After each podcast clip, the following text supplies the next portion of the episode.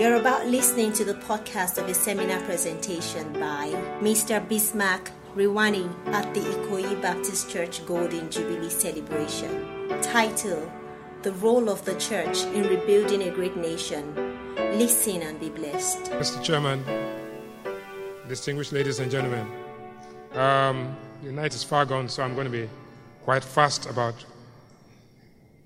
Well, let me join issues with um, Pat about um, the difference between the University of Ibadan, the primary university, and University of Ni- Nigeria. Is that what they call it?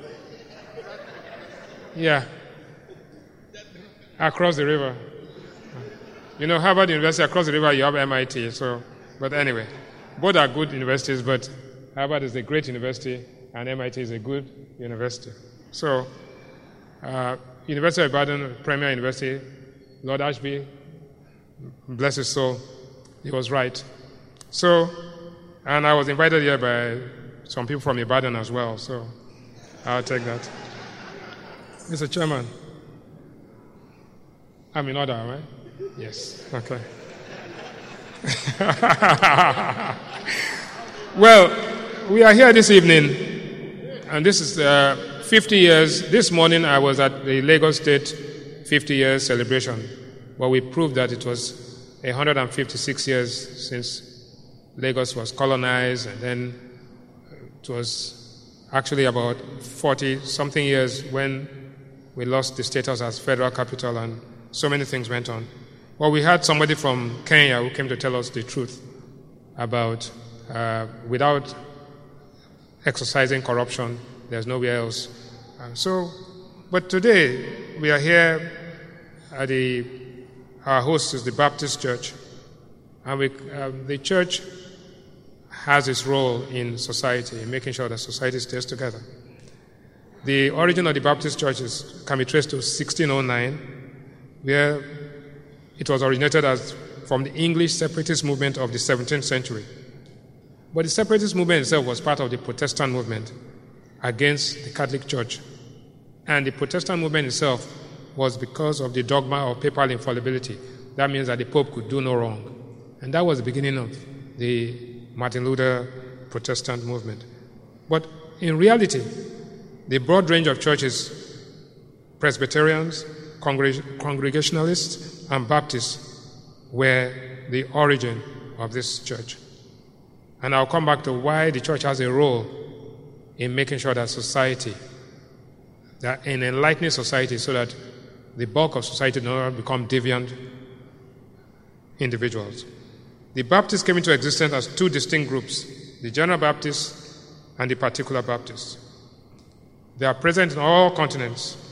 The largest number baptized in Africa are in Nigeria, three point five million Baptists in Nigeria.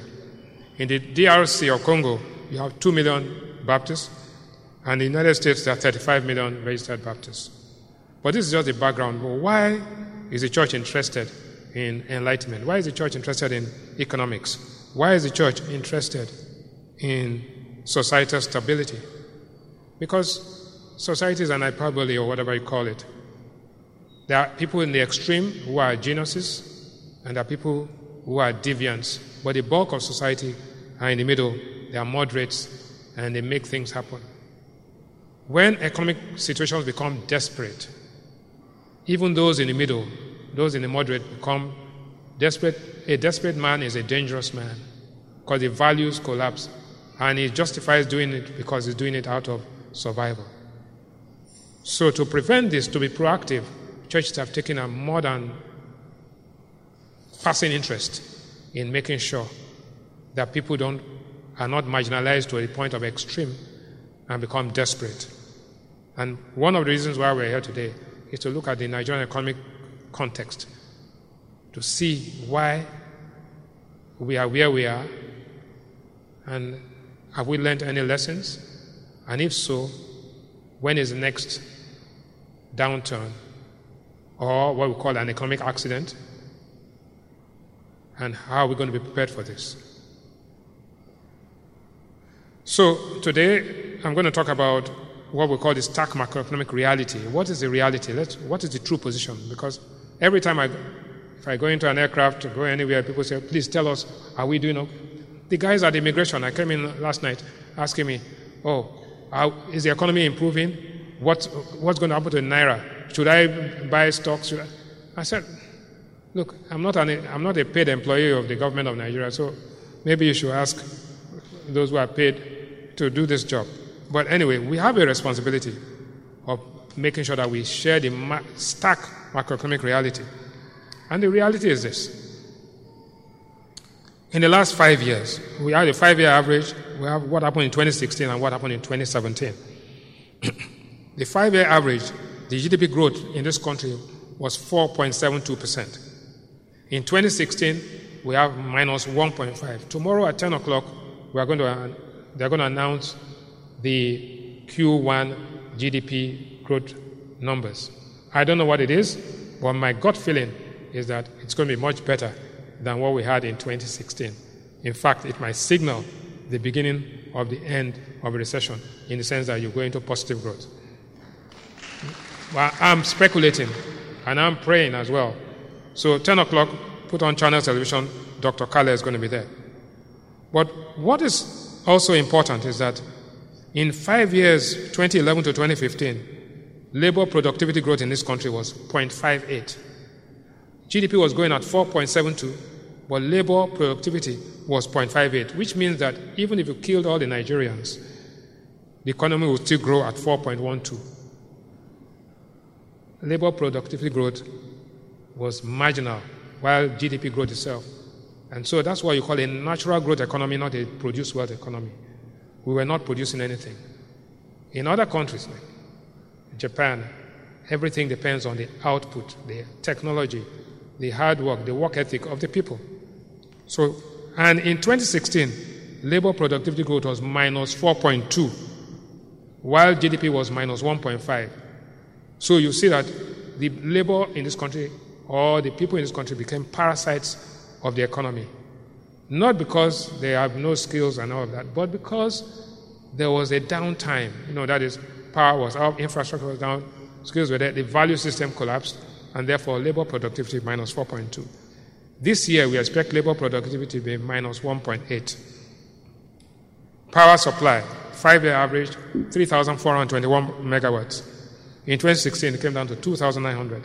The good news is that in twenty seventeen, we are probably heading for four thousand megawatts. Oil price, over five years, average price was eighty-three dollars, twenty eleven to twenty fifteen. Last year, it was forty-four, and this year we are looking at an average of around fifty-six. Production over a five-year period, one point eight six million barrels a day. Last year, twenty sixteen, we were at one point four seven, and this year we are thanking God that we are at one point five four. Our trade balance, that's the difference between our, what we export and what we import. The average in those five years was twenty-six billion dollars. We had twenty-six billion dollars of surplus to use for other things. Last year, we had a negative of zero point five. And this year, we are looking, praying that we should get three point eight from an average of twenty-six point eight billion dollars for five years, twenty fifteen. External reserves. When Obasanjo left office, external reserves got to a peak of around sixty billion dollars. When Yaradua, we used part of it to support ourselves, but when he was leaving office, it was about forty-eight billion dollars. Last year, the average was twenty-five point eight four, after dropping to twenty-three, and now we are at about thirty point five six. Exchange rate in the five-year, the difference between the parallel and the, and the official market was average of twenty Naira. It was one ninety I F M, two twenty-six parallel. In most cases, maybe twenty, thirty Naira. Last year, when the official was three hundred four, the parallel went to five twenty. The difference was two hundred twenty Naira. Even the most righteous person had to look at what to do about this exchange rate. This year, the borrowed exchange rate is three sixty, and the parallel market, as we speak, is three eighty-one, and the investor export window is even higher than the parallel market. In other words, one of the official multiple rates of three eighty-two today is higher than the Malams are selling at three eighty-one. We'll come back to why we got there.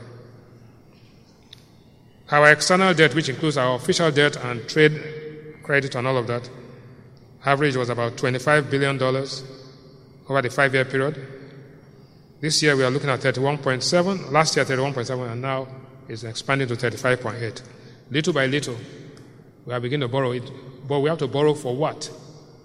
For projects. Because where I come from, they say it's little by little that a rich man becomes a poor man. Okay? Inflation over the five-year period, twenty eleven to twenty fifteen, was ten percent. In twenty sixteen, it went as high as eighteen point five, and today we are celebrating that it was down to seventeen point one two. In terms of trade, with two thousand five at one hundred, in the five-year period we came down to thirty-seven, twenty sixteen down to fourteen, and then now we're up to fifteen point nine. In other words, if you converted all your money and your assets into dollars in two thousand five, if you came back to this country today, you will be five, what, five times more than if you exited this country. So when Andrew was che- saying I was threatening to check out, maybe it was a good thing that he did check out. The private consumption, that is the aggregate of everything. We had three hundred fifty-nine billion dollars worth of consumption a year over the five-year period. In twenty sixteen, came down, and now we are looking at three hundred fifty billion dollars. Income per head, because of the exchange rate, was as high as three thousand dollars over the five-year period. It's down to two thousand one hundred seventy-one dollars in twenty sixteen, and to go lower to one thousand eight hundred twenty-nine dollars next year, in twenty seventeen. Corporate profitability grew by nineteen point seven four percent over the five-year period. That means even though inflation was ten percent, corporate profits were growing at a rate twice the rate of inflation. In twenty sixteen, corporate profitability dropped by seventeen percent. So you had inflation of eighteen percent, profits dropped by seventeen percent, and unemployment, underemployment also increased. So the misery index is fifty point three percent. fifty point three percent of Nigerians are miserable. In twenty seventeen, we hope and we are beginning to see signs, early signs of recovery. But signs of recovery, symptoms of a recovery, does not mean full recovery. It means that you can't, you can't take, take, stop taking your Nevaquin because your temperature dropped. If you stop, you'll go back to where you started. So, the stark reality is that Nigeria's economic malaise is not a, it's not a recent problem. It's a crisis that has its origin in what we call the oil windfall, followed by the oil shortfall, followed by inadequate adjustment, and followed by going back to where we started. We do not learn any lessons. And those who do not learn from history will be themselves become history. And those who fail to plan, right, are planned to fail. And what I heard before was that if you keep on doing the same thing, and getting the same result and you expect to change, that is the definition of what? Insanity. Okay. Now, for five years, we ran a country on empty. twenty sixteen was a year of reckoning.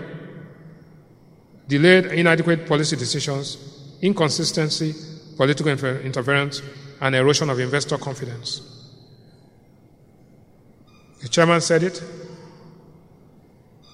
Doctor Kolade said it, and Pat Tome also said it. Now, what are the lessons? Because the night is far gone. The lessons are, one, economic downturn is not an economic accident. It happens in a cycle. Oil windfalls will be followed by oil shortfalls, and if you learn nothing, inadequate adjustment, you'll go back to where you started. And if you learn no lessons, you are only waiting for the next economic accident.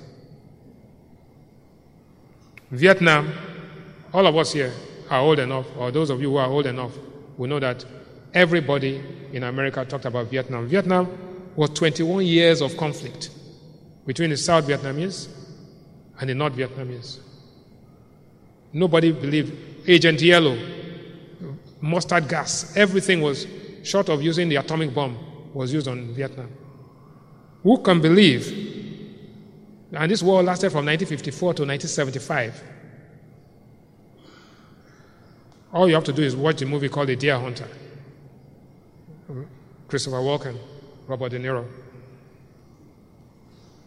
Today, Vietnam is one of the fastest growing economies, one of the most stable economies, and they learned free market and a mixed economy from the West. During the crisis, the South Asian crisis, Malaysia, Vietnam, Indonesia, all suffered because they opened up their markets, they had hot money. What happened? They learned, they made their adjustments, so that when the next crisis came, the Mexican peso crisis, they were hardly hurt. So that when the recession, the global recession came, you find that the Southeast Asian countries were hardly disturbed. But the question is that if we take a look at our own Nigerian economy, we went from one naira to four naira to a dollar, four naira to seven naira to a dollar, seven naira to twenty-one naira to a dollar. Overnight, we went to eighty, eighty-eight naira. When Obasanjo came in, it was one hundred eighteen. Soludo went from one hundred eighteen to one hundred sixty and brought it back. What lessons have we learned?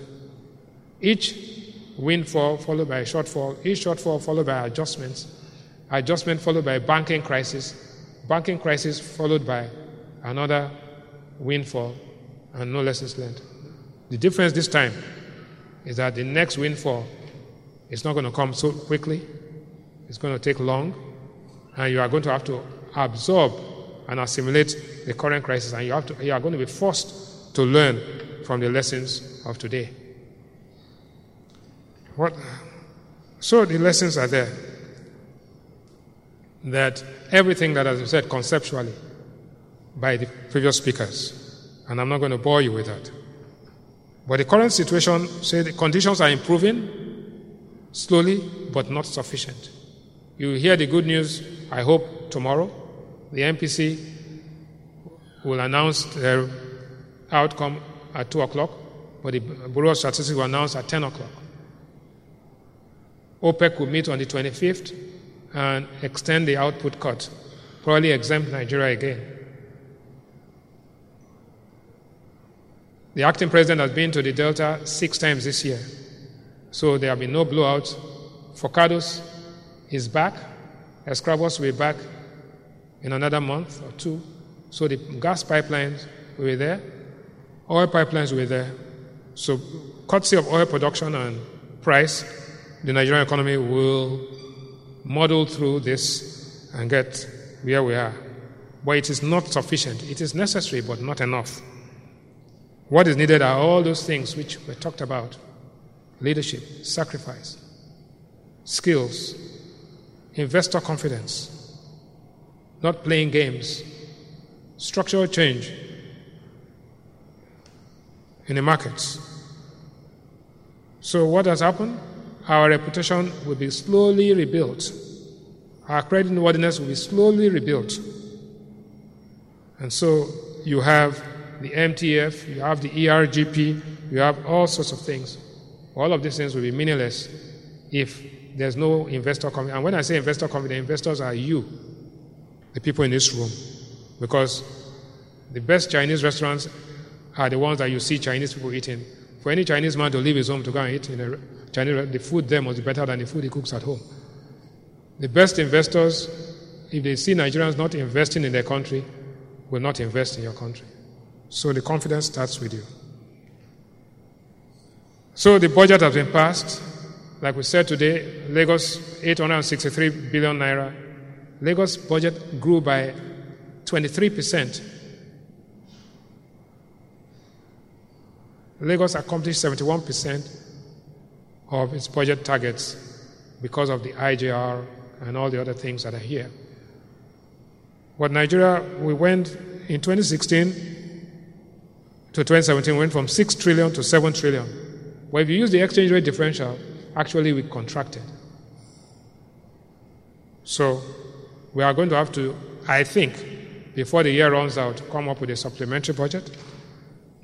The ease of doing business endeavors, acting president going to the airports, concessioning the airports, and doing all of these things are to make sure that people come in. Yesterday, visa upon arrival queue was maybe about fifteen people, and they got out of the airport earlier than those of us with Nigerian passports and those with visas.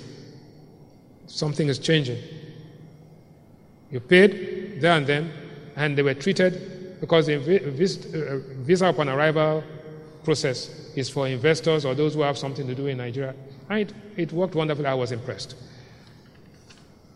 So, but there are some policies that we would not like to do, but we'll have to. What we call involuntary change. And this will force us to do a lot of things. Involuntary change is more effective than voluntary change, because you're doing it because you are forced to do it. You're not doing it because you feel like doing it. If you ask a small child to drink medicine, one is sweet, and he will never drink his medicine. You'll come back and meet your child with high temperature and convulsion. convulsion. So you have to compel. That child taking that Nevaquin is an involuntary action. So, four things are going to happen this year. One, the oil markets remain volatile, and we have to deal with that. Two, the economic recovery will be slow, painful, and weak, but it is a recovery anyway. The artificial currency stabilization will be replaced by a structural change in the market, whether we like it or not. And the high interest rate environment is also here. So people in this room are professionals, and you are going to have to deal with some things.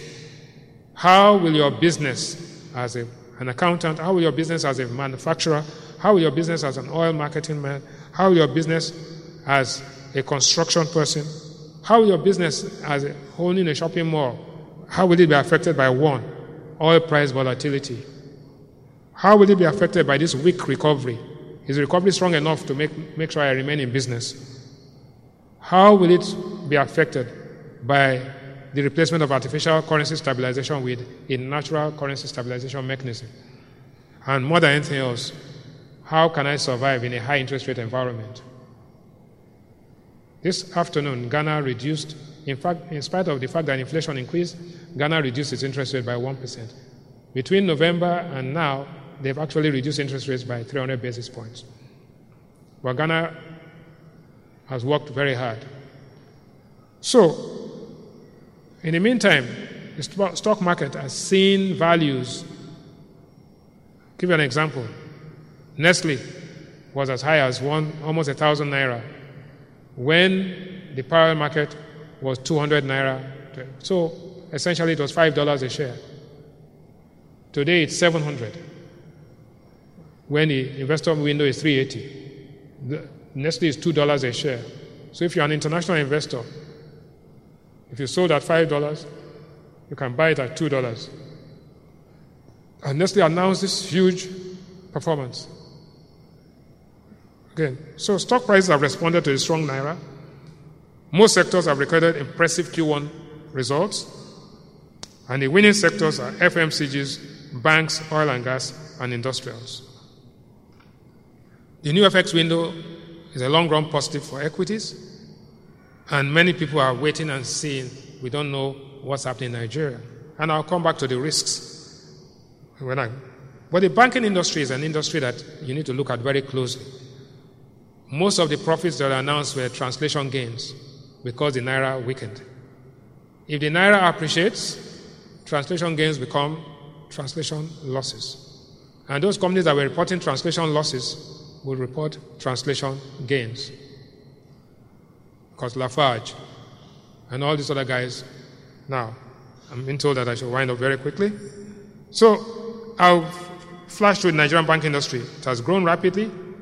It's currently in a crisis recovery mode. Strong growth in revenues expected in twenty seventeen. Better efficiency amongst players will lead to larger profits. fifty-eight percent of industry revenues concentrated in tier one banks. And you saw today alone They got one hundred thirty billion from advising you from credit alerts or something like that. I don't know what it was. Despite measures and consolidation in Tier two, net interest revenue is the main driver of growth, and leading to more efficient and lower cost-to-income ratios, and P P T growth slowed by fifty percent due to impairments, but will begin to improve as we go along. We saw Nestle's numbers, and they look good.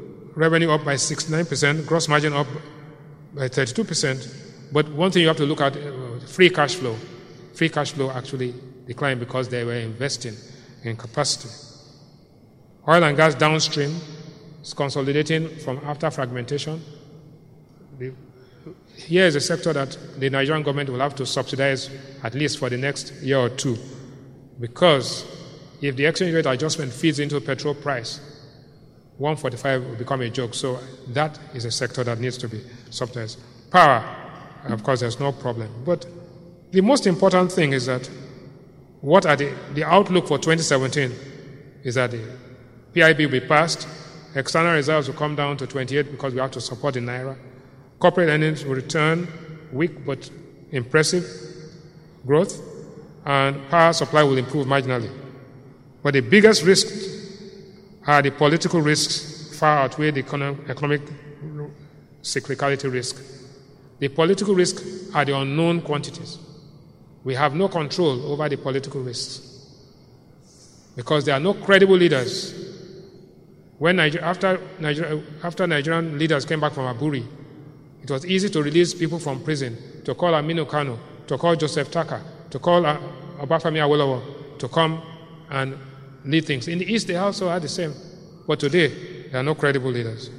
The political arrangement today is inadequate to support the economic sacrifice that is required. And the political shocks can lead to fragmentation. I said this today. What happened in Eastern Europe is possible, can happen here. You can end up with sixteen republics, if not fifteen republics. And I said it today very easily. So you can have the Itsekiri Republic of the Niger Delta, you have the Urhobo Republic, you have the Ijo Republic, the Isoko Republic, and all of that.